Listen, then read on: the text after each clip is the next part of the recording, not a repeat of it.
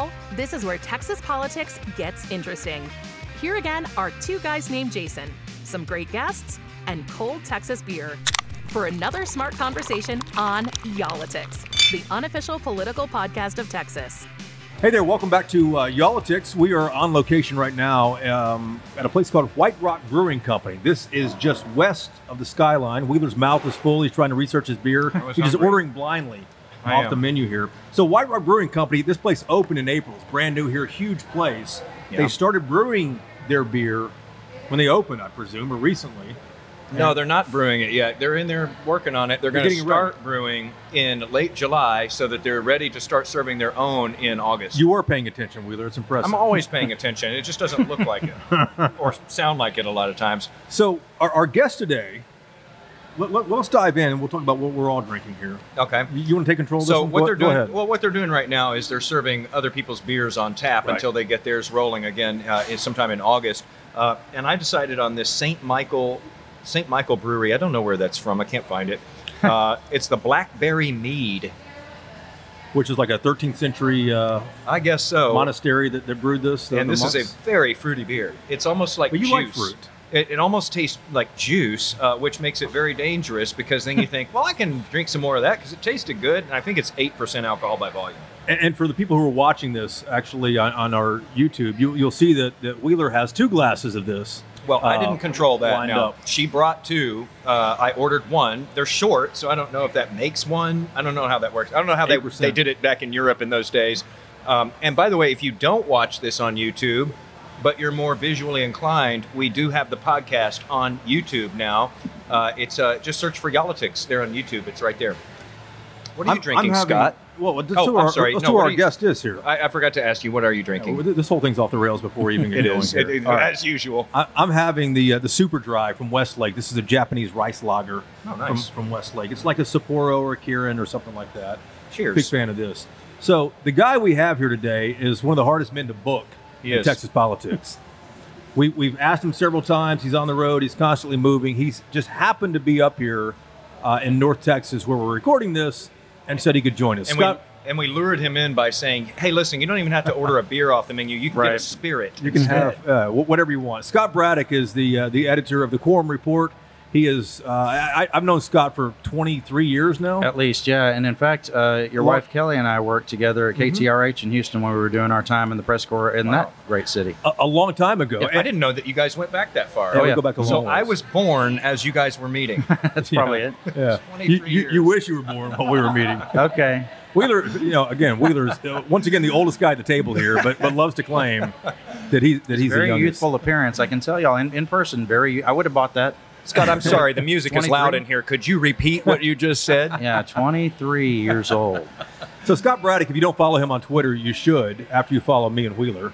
Uh, but but Scott constantly breaks stories down there. He's one of the best source reporters uh, in Austin. So that's why we want to have him on to pick his brain about what's Well, been going on it. down there. So, Thanks for so having thanks me. for being here. What are you Absolutely. drinking, man? Uh, well, I have been through a regular session that was a nightmare, and now we're in the second special session. So this is just vodka on ice.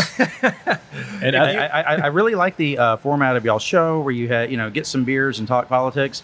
But our show, the Texas Take, it's more of a hard liquor show. And- Hey, we don't judge. For a long time, and I'm breaking a quorum report rule to do this. There are exceptions to all rules. Uh, anytime there's alcohol present, it is going to be off the record. That's the understanding from the beginning it? Interesting. at QR. However, I, in recent years, I had to sort of amend that to say that, hey, with the times that we're all having, uh, COVID and the COVID session two years ago and the quorum break and what we're having now, there's always some alcohol present in my system. So everything starts off the record and then we go from there. This is Scott. a perfect podcast for you then. But but before we get going though, t- uh, not only are you the editor of the Quorum Yes, Report, you're, you're a machine on Twitter. You're Mhm. keeping everyone updated on what's happening behind the scenes. Yeah. But you're also the co-host of the Texas Take, another political podcast, a little different from ours. Mhm. Uh, but but tell us about that one too and where people can find it. So in the last month, we passed the seven-year mark of doing the Texas Take. Uh, New I was, podcast, the new one. I- yeah, I was. This, I had never even heard a podcast when they asked me if I would be interested in doing it. It was not my idea. A friend of mine uh, who was working at the Houston Chronicle, he doesn't work there anymore. he called me one day and said, "Scott, what do you know about doing a podcast?" And I, you know, I, I had done radio professionally for 20 years, um, and so I thought it can't be that different. Uh, and I really thought this was going to be a volunteer thing. I'm going to go in and show them how to do it, and then I'd be done with it. It always starts that way, Scott. Seven years later, I'm the only original surviving cast member. Are you really? I've had s- you know many co-hosts, uh, and the, the one I have now, Jeremy Wallace, is also a machine. You see him breaking stories all the time. He travels Texas, uh, and we do our best to try to kind of. It's different because y'all do the kind of show where you sit down with a guest and try to hash things out. We don't do that. We do something where we're trying to just make it all make sense for the listener every week. So many that you know. We don't do that cover- at all, though. we When you- never when- make sense on this podcast. well, what we're doing that's different is we're trying to make all of it make sense, Right. which is why I need the hard liquor to keep. and which is why you're still trying years later because it doesn't all make it sense. It doesn't right, and uh, and trying to synthesize it all and, and boil it down so it will make some sense to folks. And you know, uh, it's a power listen. Uh, you know, I hear from lawmakers, from staffers, uh, and from uh, candidates for office that they all listen. Uh, you know, lobbyists and folks like that. It's the first thing that they go look for on there. Cool. And, and I'm sure politics is the second thing they look for. Uh, but but you know, it's it's sort of um, different from what we do at Quorum Report as well, which is if pe- people are not familiar with Quorum Report, we are sort of you described it as the Bible for Texas politics. I did have a Republican um, office holder once tell me that every morning he would read the Quorum Report and the Bible so that he got both sides of the story. he was not always happy with our coverage. Um, but at Quorum Report, our audience really is political professionals. Um, and so th- that is lawmakers, staffers, lobbyists, et cetera, people who are really in the mix. And so we're breaking news for a very sophisticated audience. Yeah, you are the insider's insider, Yeah. and it is phenomenal the stuff that you get. And and I was really interested just a moment ago in you saying that you have this long-standing rule where if there's alcohol involved, it's all off the record.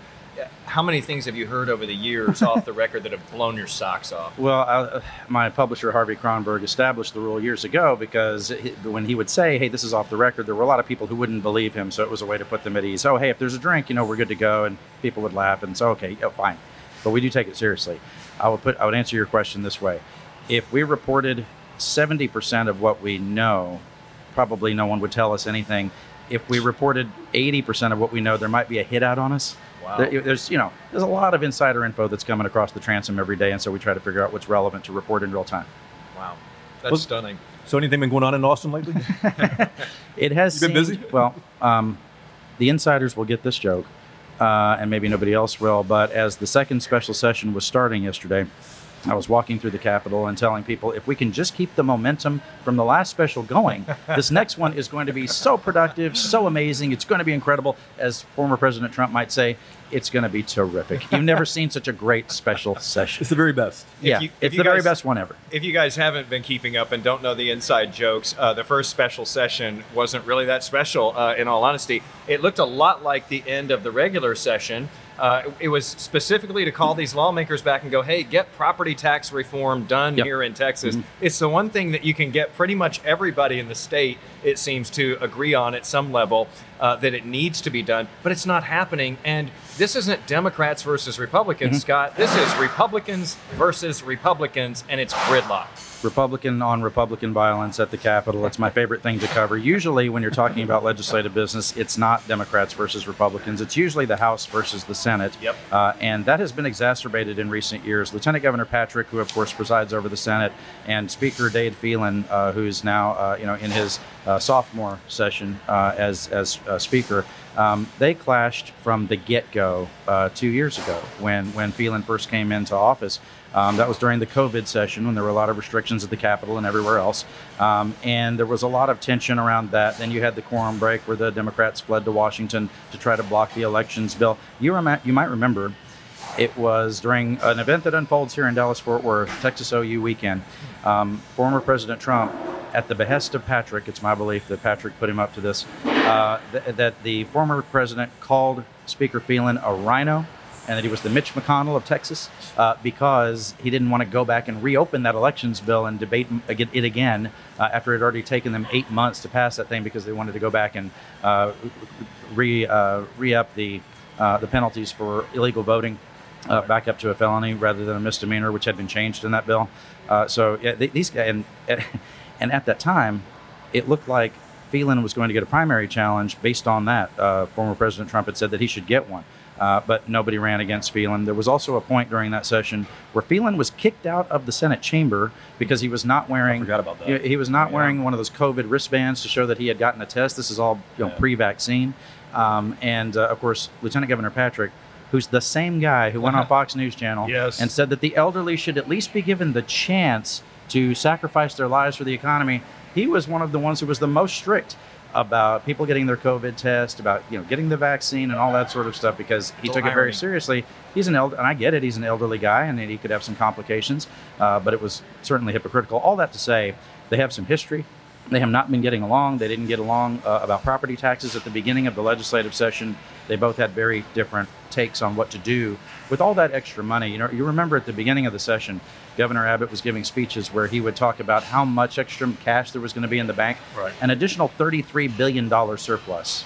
Um, and he would say it as if it was an applause line, and people would clap when he would say, We have all this extra money. And at the time, I thought, Why are they clapping? If the government has that much more money in their bank account, Yeah. instead of that money being in your bank account, that either means that they're overtaxing you or underserving you or both. And Yeah. I think people could make that argument. Um, It's and a look, great point. and look, um, the elections have consequences. Think about what the uh, what the promises were from Greg Abbott uh, when he was beating Beto O'Rourke. And Beto, you know, God bless him, uh, he has tried to make a good first impression three times now. when he ran for Senate, when he ran for president, and then ran for governor, it just didn't work out. But when Abbott was beating Beto, what what was the campaign from Abbott? Y'all covered it for eight or nine months. It was Washington sucks, Texas rocks. We're going to secure the border and cut your property taxes. That's about it. Wasn't much else. Um, and that means they have to deliver on this. I would say 17 billion extra dollars. You could do anything with that. You could spend it on roads. You could spend it on schools, port infrastructure, et cetera. We have uh, more than a thousand people moving to Texas every day, and when they come, they don't bring any of that stuff with them. They don't bring Right. schools or water or any of that with them, uh, and so there need to be investments. They are making some of those investments, but the campaign promises matter. It's the cliche, right? Campaigns have consequences. They have to deliver on property taxes. I think they'll get there uh, probably sometime in the middle of July. That's my guess. Don't hold me to that. I don't make predictions. Well, let's- Uh, but they've been, but they have been so far. To your point about this stalemate that they're in over property taxes, uh, I described it at quorumreport.com this week as a legislative Vietnam. They're, they've made this promise to win on this, but there's no path to get it, to getting out of it. A legislative Vietnam. That's new, man. I, I, I like that. It's pretty gnarly. Let, us bring our, our uh, viewers and listeners up, up to speed on this. So the Senate has already passed its plan. The same thing as before, except Senator Roland Gutierrez, Democrat from San Antonio, has been out front on Uvalde since that happened last May of, of 2022. He got included on the Senate plan uh, a, a bonus Yep. for teachers. One-time bonus, two thousand dollars for teachers in urban areas, six thousand for teachers in rural areas. The Senate plan also includes a hundred thousand dollar homestead exemption, which we, which we've seen in the regular sessions in the uh, first special. Uh, the compression, which the House wants, uh, and That the governor wants. that, that the governor wants, and the uh, elimination of the franchise tax for what sixty something thousand small businesses Yeah. across the state, which which is pretty remarkable. So the we're here we are on a holiday weekend. The House is about to pass its plan, and then the House reconvenes on Wednesday the fifth. What's going to happen? Is, is the House going to consider and entertain the Senate plan this time, or are we just going to be stuck in this Vietnam for a decade? Uh, uh, on um, uh, well, it's the right question. Uh, on the surface, it seems like they're not on track to see eye to eye again. Um, I, I have to believe that at this point there have to be some kind of back channel negotiations going on between the lieutenant governor and the speaker. Have they not been Uh, talking all this time? They have not been talking. Um, the lieutenant governor has been on record saying uh, that the speaker is quote out of pocket, that he hasn't been able to reach him. Uh, I don't know if you know if we could scroll through the speaker's phone right now and, and see you know how many uh, missed calls from Dan Patrick that there are. I don't know how many there would be. I, I would guess it's not actually that many, maybe not any. Yeah. Um, but but look, uh, Patrick's been litigating this in the media. Uh, he's been on the Mark Davis show here in Dallas Fort Worth. He was bad mouthing the governor and the speaker uh, just this past week, uh, saying that the governor's veto threats, and we talk about that if you like, the veto threats were a big nothing burger, and his actual vetoes were a big nothing burger. Uh, he said that the speaker just kind of threw the impeachment of Ken Paxton at the Senate, and now they have to deal with it. Very dismissive of everything that's going on there. So uh, these guys are nowhere close um, to, at least publicly, they're nowhere close to getting down to really negotiating on these things that are very important to Texans. Uh, and look, whatever you think of their various plans, they got to do something. Lieutenant Governor Patrick is not going to back off of the homestead exemption at all. You might remember earlier in the session, it was his proposal to increase the homestead exemption to seventy thousand dollars. Then it became like an auction at the Capitol. The House said, "Well, well let's do," you know, House leadership said, "Let's do a hundred thousand. Well, Patrick embraced that, and now he's not backing off of it. Paul Bettencourt, who is a senator from Houston, uh, and the tax man in the Senate, the, the point man on the issue for the lieutenant governor, has said publicly that now that we've talked about a hundred thousand dollar exemption, people aren't going to accept anything less. Right. Although, although I think that that's bogus, and, and here's why. I'm not going to accept anything less. Yeah, here, here's why. Do you do you remember that a tax swap was debated in 2019 to increase sales taxes to buy down property taxes? I do remember that. I do remember that. Almost yes. no one does. Just like do six remember. months from now, almost no one would remember that they had talked about 170 and 60. Yeah. All they would know is that their exemption went from 40 up to 70. I think they can get there by moving those numbers around, but there hasn't been any public willingness, uh, at least so far, to even try to do that. What, what, is this ego? Is it a power play? What? Or do they just I- I- not like each other? Well, no. I, I mean, I can understand. They don't. What, but look, here- like here's what I don't understand. So it is a lot of egos.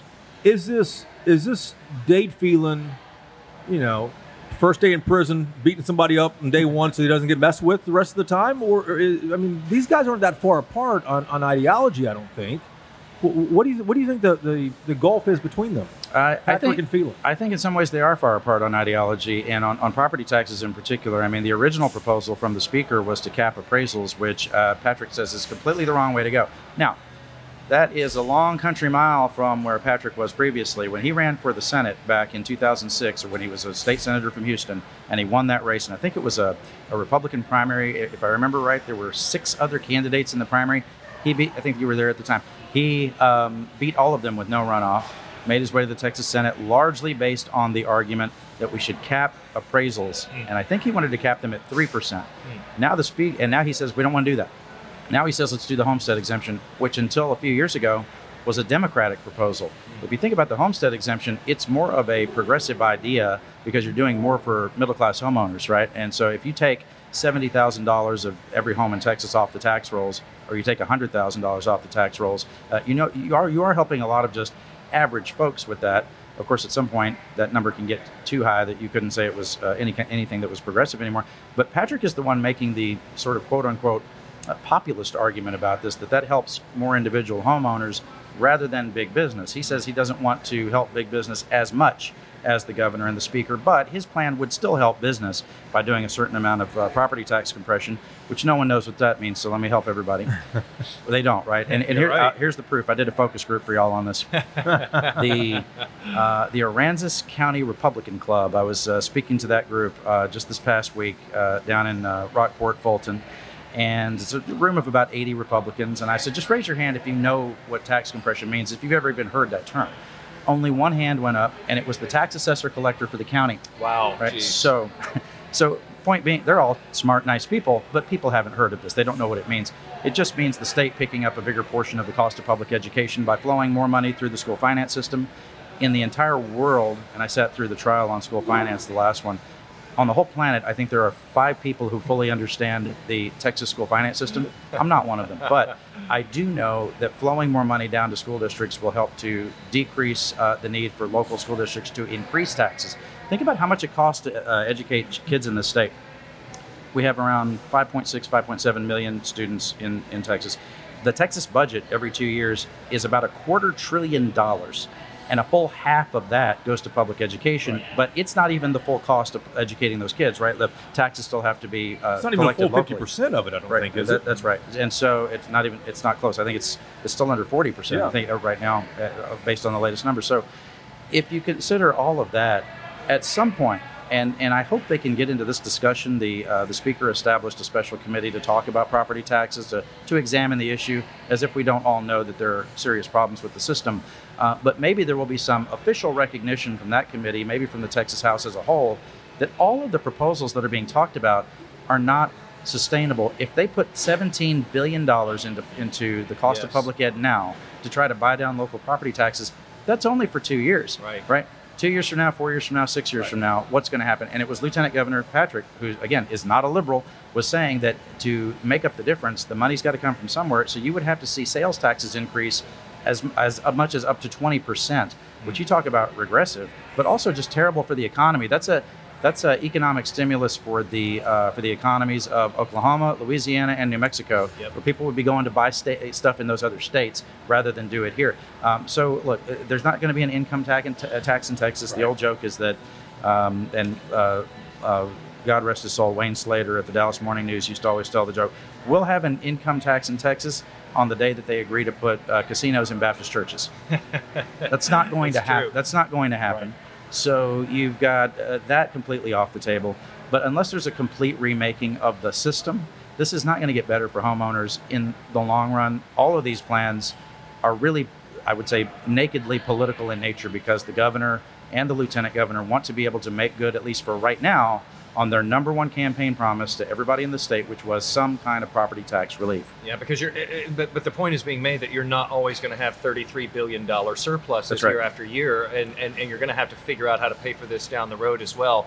My question is this, and we're going to get into the impeachment stuff here Yep. in just a minute of Ken Paxton. Oh, please. Uh, but you know, considering that impeachment uh, playing out Mhm. in September, considering what's you know playing out with this property tax fight, where heavyweight Republicans are just slugging it out Yeah, through yeah. the summer over this, and we still haven't even gotten into you know, are, are they going to bring up school vouchers again? Which Republicans are infighting on that too. Mm-hmm. Yeah.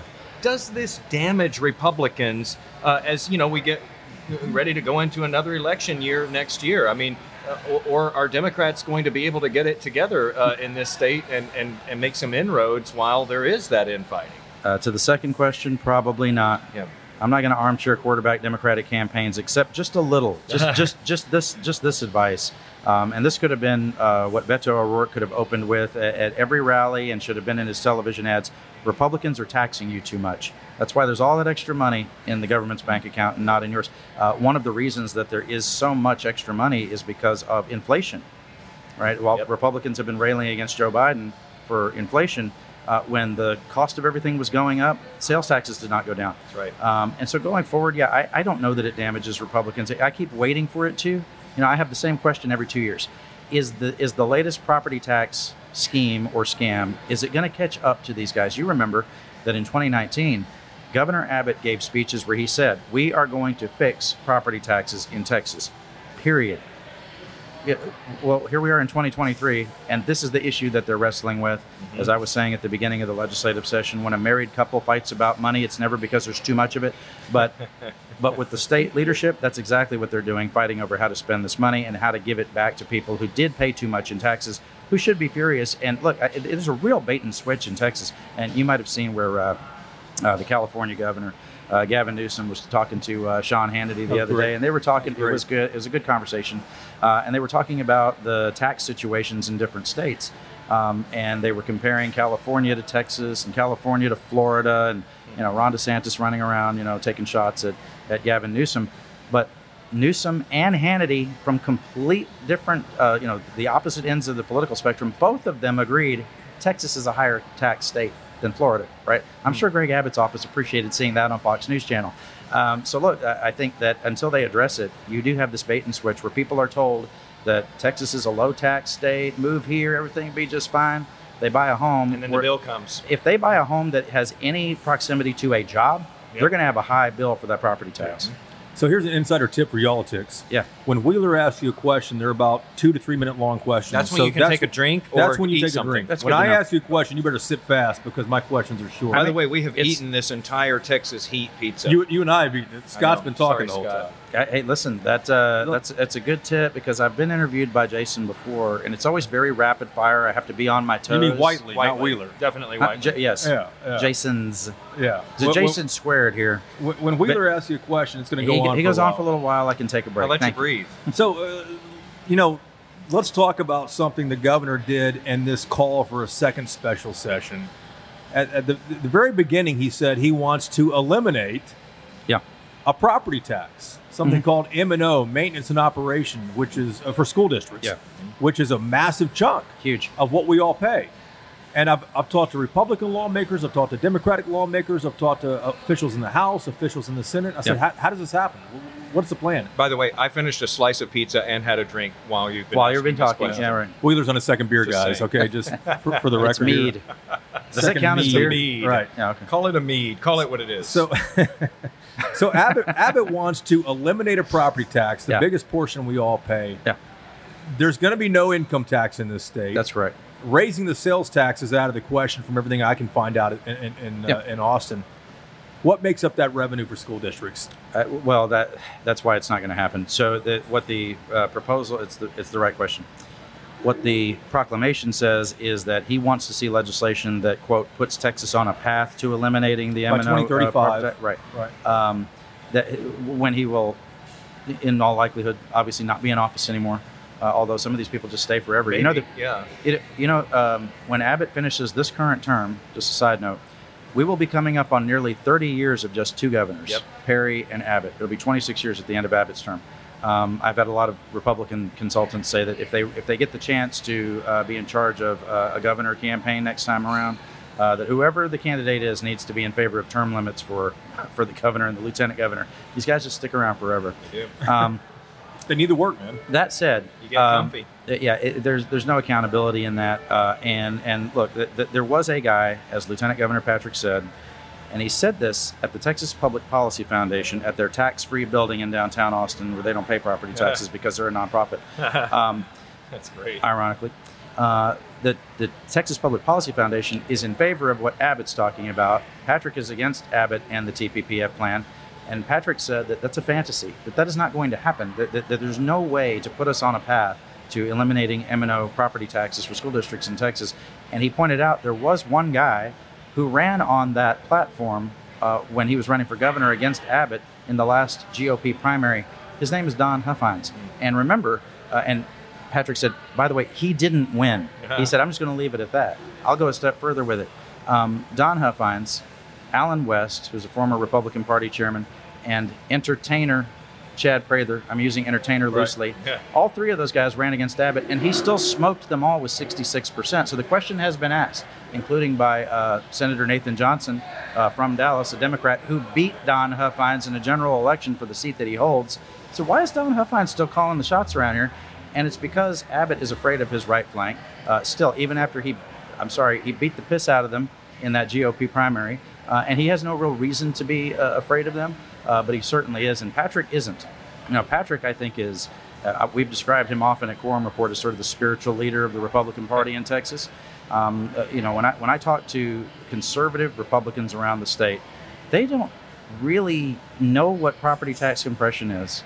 They haven't really heard this plan from the losing candidate for governor a year ago.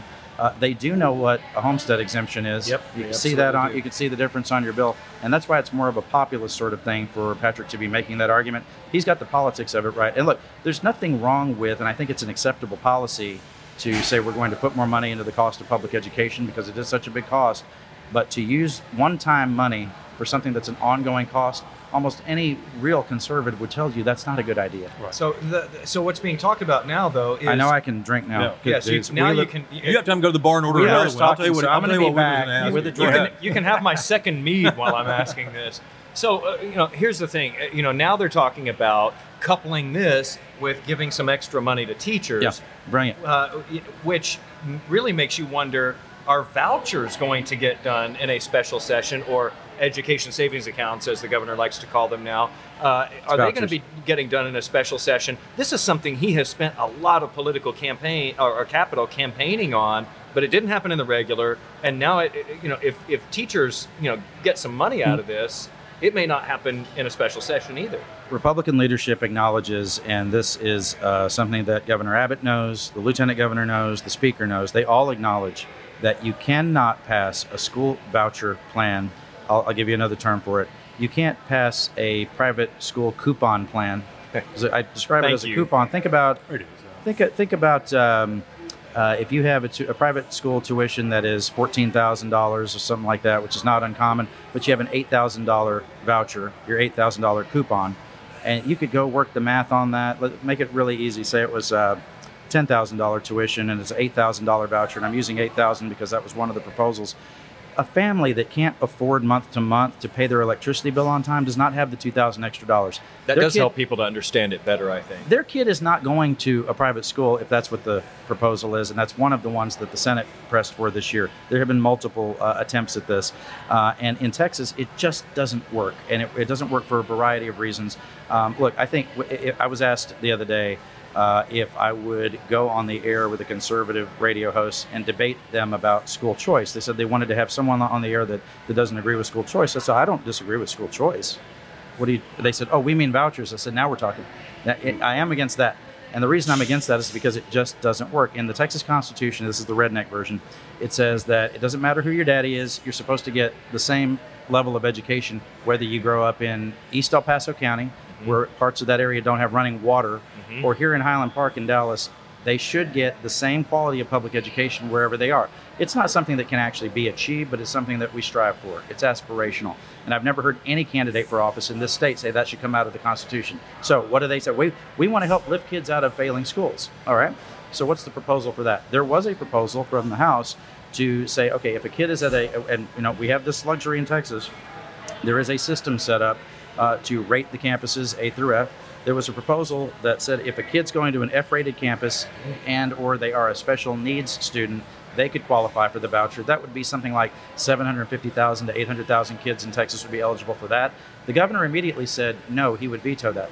But what do the supporters of school choice always say? That they want to get kids out of failing schools. That was literally a proposal to do that, and the governor said no. Right. So, what are the other proposals? Uh, one that would include every school chi- school student in Texas. That's a no-go in the Texas House. You saw there were two decisive votes in the House against this. Right. And again, Um, Republicans are the ones opposing it, especially in rural areas and suburban. Well, yes, sir. Republicans and Democrats joining together for a near supermajority in the Texas House when, in the uh, budget debate, there's sort of a traditional amendment that's offered to prohibit tax dollars from going to uh, school vouchers, and that passed with all, you know around 90 votes. Um, and so, if you look at those votes and say, okay, are all those people anti-school voucher? Well, I think some people have different reasons for voting that way on that amendment. But this is even more key, I think. Later in the session, the chairman of the Public Education Committee, Brad Buckley, uh, from uh, the heart of Texas, Killeen, um, he said that he was going to hold a meeting one evening to vote on a school voucher bill that had never been heard in the committee yet. And in the Texas House, it's very common for committees to meet and vote on legislation without having a full hearing. It's usually one of those things that just happens by unanimous consent. All the members don't care, and they let the you know they let the committee go meet there was a member from rural Texas uh, named Ernest Bailes who got up on the back mic of the House and said, "Wait, wait, wait! What is this bill that you're going to vote on?" The the chairman was sketchy in even telling the members of the House what the bill was, and then the House voted against a majority of legislators, Republicans and Democrats, voting against even allowing the committee to meet Right. to talk about a school voucher bill. The governor, as far as I can tell, the governor has not moved the needle at all. Let me give you one example. I was at an event in Corsicana. You saw he was doing uh, voucher vaudeville all over the state. He was doing this traveling roadshow, and He was gov- promoting it across the state. Yep. yeah, yeah. And so I go to Corsicana for this event, and they had uh, cookies from the Collins Street Bakery there as snacks. So are good. good. I, I shouldn't have eaten the, the cherry icebox cookie. That is Those are the is the, it is the bomb. Uh, shouldn't have Imagine eaten that so with a blackberry mead. Oh wow, yeah. Jeez. Um, that, that's just blackout uh, sort of thing. What a sugar rush. Um, fortunately for y'all, I never lose my place. So, the, so the governor is pitching his idea for vouchers to this rural crowd in Navarro County. Um, and the person who introduced him is the uh, state rep for the area, Cody Harris, who is from Palestine, Texas, out in East Texas. And uh, Harris, who's a conservative Republican, he introduces the governor uh, by saying that we need to fight the woke liberal agenda in schools, and he's got the crowd going along with that. And you know, he says the governor's been a great partner in keeping this state an economic powerhouse and all of that. He's got the crowd cheering, but he never says anything about school vouchers. He sits down. Then the governor goes to the microphone, and he's given his rap about school vouchers. And uh, Abbott, uh, at one point, says to the crowd, "If you support my plan for school choice, you need to call your state rep and tell him to support it as well." And I'm thinking he's, I'm thinking he's right there. sitting right here. This could not be more awkward. And then, and then after that is when you see the votes on the floor that are anti-school voucher. He had not moved the needle even a little. And, and I'll give you uh, the, I, the best comparison I can come up with. Do you remember in 2004 when George W. Bush was reelected? the campaign promises were that we would all be kept safe from terrorism, and that gay marriage was going to be outlawed nationally through a constitutional amendment. Y'all remember that? When he was sworn in, what did former Governor Bush do in, in the first six months of his uh, second term in office? He traveled the country to talk about privatization of Social Security. And the more he talked about it, the more people didn't like it. Uh, you could see that in the polling. Think about what's happening now. Abbott campaigned on property tax cuts, which he isn't getting done. And the first six months of this term, he has spent doing what? Trying to privatize public education. And the more he talks about it, the more the House members don't like it. It went from, it sort of went from a position of we don't like this and we're against it to maybe sort of a, more of a middle finger at you because you're pressing us so hard about something that we don't agree with, that's not good for our communities. Uh, you had one state senator, Robert Nichols from East Texas, who's a Republican, one Republican, who voted against vouchers in the Senate after he spent time traveling his large district in, in, in Deep East Texas, talking to every superintendent, talking to the public education community and to parents and to you know voters and to everybody, and say, hey, look, he, he says, hit me with the hard questions about what you what you want to know about this proposal. And when the meetings were held in Austin, those questions that they had asked him are the questions he asked the people who were proposing the mm. stuff, and the answers were not sufficient, so he voted no. Mm. So, what happens with school vouchers? Obviously, the governor's been touting this all across the state, Yep. but it doesn't. I haven't heard of a single vote that is that has changed on this. And and what lawmakers, especially Republicans, are telling me is that have you noticed something, Whitely? The governor is never on the floor of the House. He's never over there talking to people. He's not negotiating things. He's, he's not in the in the center of it, like Rick Perry, like George W. Bush. Yep. Uh, when they were in there, is is this simply Abbott needing to, to, to get out and press the flesh and, and, and, and talk to people and, and have them over for breakfast at the governor's mansion to, to get his things passed? And we look at property taxes as well. He said, you know what? If you I guys could have a drink during this one. yeah, you See, can. Don't it- drink a lot because I'm about to ask. You. It's a happened with every question since he said something, hasn't it?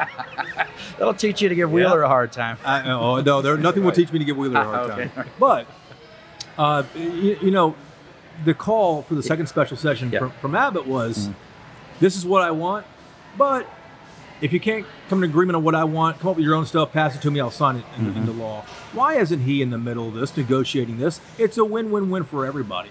two things. One, this governor has never done what you're talking about as far as talking to the members in person, uh, really negotiating with them. His office does a window dressing version of this. You'll see on social media, the governor's office will release photos of him talking to legislators in the office. It's usually that they bring them in, one, uh, my understanding is they bring them in sort of one at a time on one afternoon, and then during the week, they'll put the pictures out. So funny that, you know, the governor has In the same shirt. period. Well, the governor has the same shirt every time. Same tie, or, yeah. or Is, maybe is he that not meeting. comfortable doing this, Scott? Or, He- he's what- not, What do you think it is? Because he's different from Rick Perry. He is. So Governor Perry was a legislator. He had been uh, a Democratic st- uh, state representative uh, from West Texas. So when he first entered the political process, as a House member and then as the lieutenant governor briefly, uh, which nobody even remembers that because it's so quick. Uh, but he understands the legislative process and he understood that to get the things done that he wanted to get done, he had to have those hard conversations, especially if he knew that they didn't agree at the outset. And he knew that, you know, in a negotiation, and maybe um, Governor Abbott could read The Art of the Deal uh, from Trump. Um, that you're not going to get everything that you want, and you need to listen to what the other person wants, so you can figure out what what you can craft together that you can both be okay with. Um, you know, when when Governor Perry was first uh, in, in the governor's office, his first session, he vetoed uh, the most bills that a governor has ever vetoed in Texas with no warning to the members. 83 of them. Yes, and at Quorum Report at the time, we called those the um, the drive-by vetoes because there was no warning of them. And and, and, and and did you know this that at the time now when you see a veto, there's a veto message uh, that says why the governor didn't like this Sure. bill, and this governor uh, Governor Abbott has added uh, another layer to that. At the time. When Governor Perry did that, the veto messages didn't even match the bills. It, he didn't care about the bills. He, w- he was making a larger point, which and because there were a lot of uh, folks uh, in Texas who, and a lot of legislators who didn't see him as legitimate because he hadn't been elected governor. He was elevated from lieutenant governor to governor when George Bush went to the White House. So basically, he was saying, "I am the governor, and there's a new sheriff in town, and y'all need to come talk to me." And he was doing it to establish relationships. Abbott is driving people away with the way that he did his vetoes uh, and the way he's carried out his job uh, throughout the time he's been in office. Um, Governor Abbott, um, he still views his job the way that he viewed it when he was on the Texas Supreme Court. And he said this in an interview. I think it was in uh, 2015 or 2017 uh, during the first term of his uh, of his governorship. He had said, you know, it's not that different from the way it was when I was a judge. Um, you know, that these wow. folks all make their arguments and and I make my rulings. I either sign the law or I veto it. And I was talking with someone who used to work in the governor's office, a former top staffer, uh, who said that you know the formal term we use is the veto period. The, the governor has so many days to either sign or veto bills, or just let them go into law without his signature. In the office, they call it the ruling period because the governor's making his rulings on these bills. Does he like them? Does he like them or not? Now, I can tell you uh, the way he was doing his vetoes. I asked uh, some folks who have been in the legislative process for 35 or 40 years. Uh, I said, "Have you ever seen that where the governor says, "Hey, this bill might might not be too bad. We can come back and look at that bill again in a future special session when we pass something else." And in some cases, he was trying to pass. Uh, he wants to pass property tax relief. In other cases, he wants to pass the school vouchers. And those legislative veterans said no, they have never seen a governor do that that way. Mm. So whether that will work, I don't think so. I heard from very conservative Republicans who saw their legislation vetoed, who said that they felt angry and frustrated and a sense of betrayal through what he was doing. And he hadn't warned them at all. He hadn't talked to them at all about their legislation. Uh, when he would say at a certain, eh, through his veto proclamation, would say, I want you to pass this other bill this uh, one Republican said to me, "Why don't you just pick up the phone and let's have a conversation?" Now, that, that's one problem. The other problem is this: he has not done the work to pass a complete remake of public education in Texas. When when school vouchers were passed in Iowa, the governor there, um, uh, um, her name's escaping me, Kim Reynolds. When Kim, Re- it's all in here. It's encycl- encyclopedia. when Kim Reynolds passed the bill there, it's because she spent multiple campaign cycles working against people in her own party to install lawmakers who would vote her way. I was talking to a former state rep from Iowa who said that he was a former state rep because the governor had decapitated him in his primary because he was not sufficiently supportive. Uh, he, he, did, he wasn't even against it, he just wasn't for it enough. Uh, for her uh, uh, her voucher proposal, and they had a similar challenge in passing the bill there because they had opposition from rural Republicans who didn't see any benefit to their communities. Uh, and I think in Texas, because of the school finance situation here, it's not just that there's no benefit for them, it would hurt their communities. I grew up in Wharton County, Texas. I went to the Louise ISD when I was a kid, and I'm here to tell you, if we didn't have the that that system I talked about where everybody gets a fair shot, we would have been in 1985 1986, we would have probably still been in a one-room schoolhouse, every kid K through 12 learning from a lady teaching on a dirt floor mm. because all the money would be in the big cities. It wouldn't be evenly distributed around the state if you throw school vouchers into the mix, you screw up all of that. And you're starting to see that happen in Arizona, where they have a different school finance system. But you've seen some of the reporting there. All the school choice people were, you know, talking about how great this is that Arizona passed this, and now Republicans in Arizona are coming to grips with the fact that it's breaking their budget um, to, to, do this school voucher deal. So I don't know that they can get it done. Um, I think the governor would be wise to give uh, give the lawmakers at least some time to breathe. Uh, we have reported a quorum report that the school voucher special session may happen in September for two reasons. One, that he would have more time to try to have those conversations that you're talking Negotiate. about.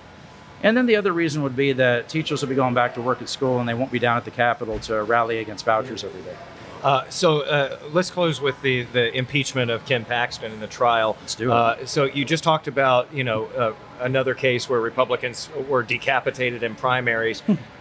no matter how this goes, are we going to see a lot of that come next year? Because the Republican Party of Texas has already come out really fiercely against those who pushed through this impeachment in the first place. Yeah how much fighting are we going to see after the dust settles in the in the Senate chambers uh, with this trial in September? I think it's one of those things that won't necessarily, as an issue, it won't get uh, members of the legislature beat in their primaries, but it will be an indicator of where money is going to flow against them. So there are these third-party groups, so which I consider at this point the Republican Party of Texas to be one of the right-wing enforcement groups in the state. Put it right there with Texas Right to Life, or groups that a group that used to be there called Empower Texans, Texas Scorecard. Defend Texas Liberty, based here in North Texas. Uh, all of this funded by a handful of billionaires from West Texas uh, who have sort of a, a, Christian nationalist way of thinking, and they want state government to reflect that. And they have, for them to spend millions of dollars, uh, I'm sorry, guys, but it, for them, it's like if you and I found some change in our couch. they, they, have got the money. It, as I say, it, it, comes out of the ground in West Texas. Uh, and so, and so the, the, the fact is that um, there's going to be well-funded primaries, and the way that uh, state legislators in the House voted on the impeachment, that's going to tell you. I mean, you, all of them who are Republicans probably have a target on their back for their primaries. We'll see how well funded it is and, and who has you know who has the best case they can make for their reelections. But I don't think it's going to be the thing that's going to get them beat. Instead, what you'll see in their districts are mail pieces and maybe radio and TV ads that say that they're weak on pro-life issues, they're not pro-Second Amendment enough, and, th- and they're not tough enough on the border and things like that. Those are the kind of things that actually get them beat. Um, but as far as how this is going to play out, I, I, I've been trying to game it out. Jason, you and I talked. Jason Whitely, you and I talked about this previously. That's a hard thing to do on It this is, show. Jason, And- Jason, have a drink on top up. of it. yeah, and he said he says he tells me come in here and drink, and then try to talk to two guys named Jason. So, uh, And so that was a stiff drink to begin with. yeah, straight vodka, and well, at least it, it's starting to dilute. The ice is melting. Um, Mr. Whitely, you and I talked about this previously. We talked about it previously. Um, you know how this might go. I think you're right to be skeptical that the Senate would convict and remove Ken Paxton. I'm skeptical as well, but I don't rule it out. Yeah. And I, I think You that, don't rule it out. I don't. I think I think that um, the way that the lieutenant governor has talked about this on, in different occasions gives me mixed signals. You know, he told you uh, on WFAA that uh, that hey, we're going to take it seriously. You know, the, the senators are, are the jurors, and they have to you know do their duty. It's a solemn duty. He's right about that. Um, on the Mark Davis show the other day, he was a little less serious about it. He, he sort of, I think he was not saying that the Senate wouldn't take their job seriously, but he was almost blaming the Speaker of the House, Dade Phelan, for for having given the, the Senate this job to do. Um, and uh, you know, I, I think that there's an urgency to this among some Republicans. How many times have you heard people say, "Well, look, uh, since he was impeached." A lot of, especially Democrats, would say, "Well, Republicans never cared about all that stuff that uh, Ken Paxton was accused of before." But that's not true. There was a well funded primary against him. Three people ran against him. Liberals like Louis Gohmert, former Say, congressman. say that again. yeah, Louis Gohmert, who is not a liberal, one of the most conservative, now former members of Congress, uh, he was campaigning against Ken Paxton only on the allegations against Yep, him, right? they didn't he- pull any punches. yeah, but he had no problem with his policies. He had no problem with the kind of lawsuits he files against the federal government, fighting the Biden administration, all sort of all that sort of stuff. Um, I think there's an urgency among Republicans um, in sort of the upper echelon of the party. I don't mean the the, the official apparatus, the, the Texas GOP, the Republican Party of Texas, but among Republican office holders, and I would say among more responsible Republicans, the urgency is this that, and this is as high stakes as it could be. He's either going to be, there's no slap on the wrist here. He's either removed from office. Uh, he, he, right now his, his swipe card it doesn't work and his parking space has been taken away at the office. He wants to get that back. Um, he's either going to be removed permanently or he'll be put back in office. And if he's put back in office, he's in line to be governor of Texas. That's that's the last office that Abbott had. Um, it's it's natural line of succession sort of stuff, um, and I think that you had to, to a question you asked earlier, Mr. Wheeler. You do not have a Democratic Party that's anywhere close to getting their act together. That might change. There's always you know hope springs eternal. Um, but in the meantime, I don't think Republicans want to go into the next gubernatorial election cycle after that next presidential cycle. They don't want to go into that cycle with Ken Paxton at the top of the ticket. So they're trying to deal with this now. Hmm. So now you probably know why we've been waiting for Braddock for so long yeah. with this kind of insight. It's just great. It's Yeah. like we could just let you go on and on. Mm, please don't do We'll that. buy, we'll buy another bottle of vodka. here. We'll get table service over here. How about that? Okay, bottle service. bottle service. So you you know what it's called. Evidently, I I didn't get it right here. Jason doesn't go out much. Yeah. Whitely doesn't go out Sorry, much. Clearly I've nev- not. I've never been to a place of bottle service. Sorry about that. Sorry about that reference. Yes. Sure you have. Sure you have. Scott Braddock is the uh, editor of the Quorum Report, a longtime friend of ours, and uh, one of the most source reporters, if not the most source reporter at the state capital of Texas. Always glad to have you, man. Gentlemen, you do a great show. I listen every week. I appreciate what y'all do. Y'all, y'all are bringing so many different perspectives in that you know, and, and we you know we steal from y'all all the time on our show. You know, It's funny. We do the same thing with you. Uh, you know, I, I, I'm like, oh wow, they talked to that person. That, that's amazing. They talked to Glen Whitley. They talked to you know uh, Colin Allred. They talked to whoever.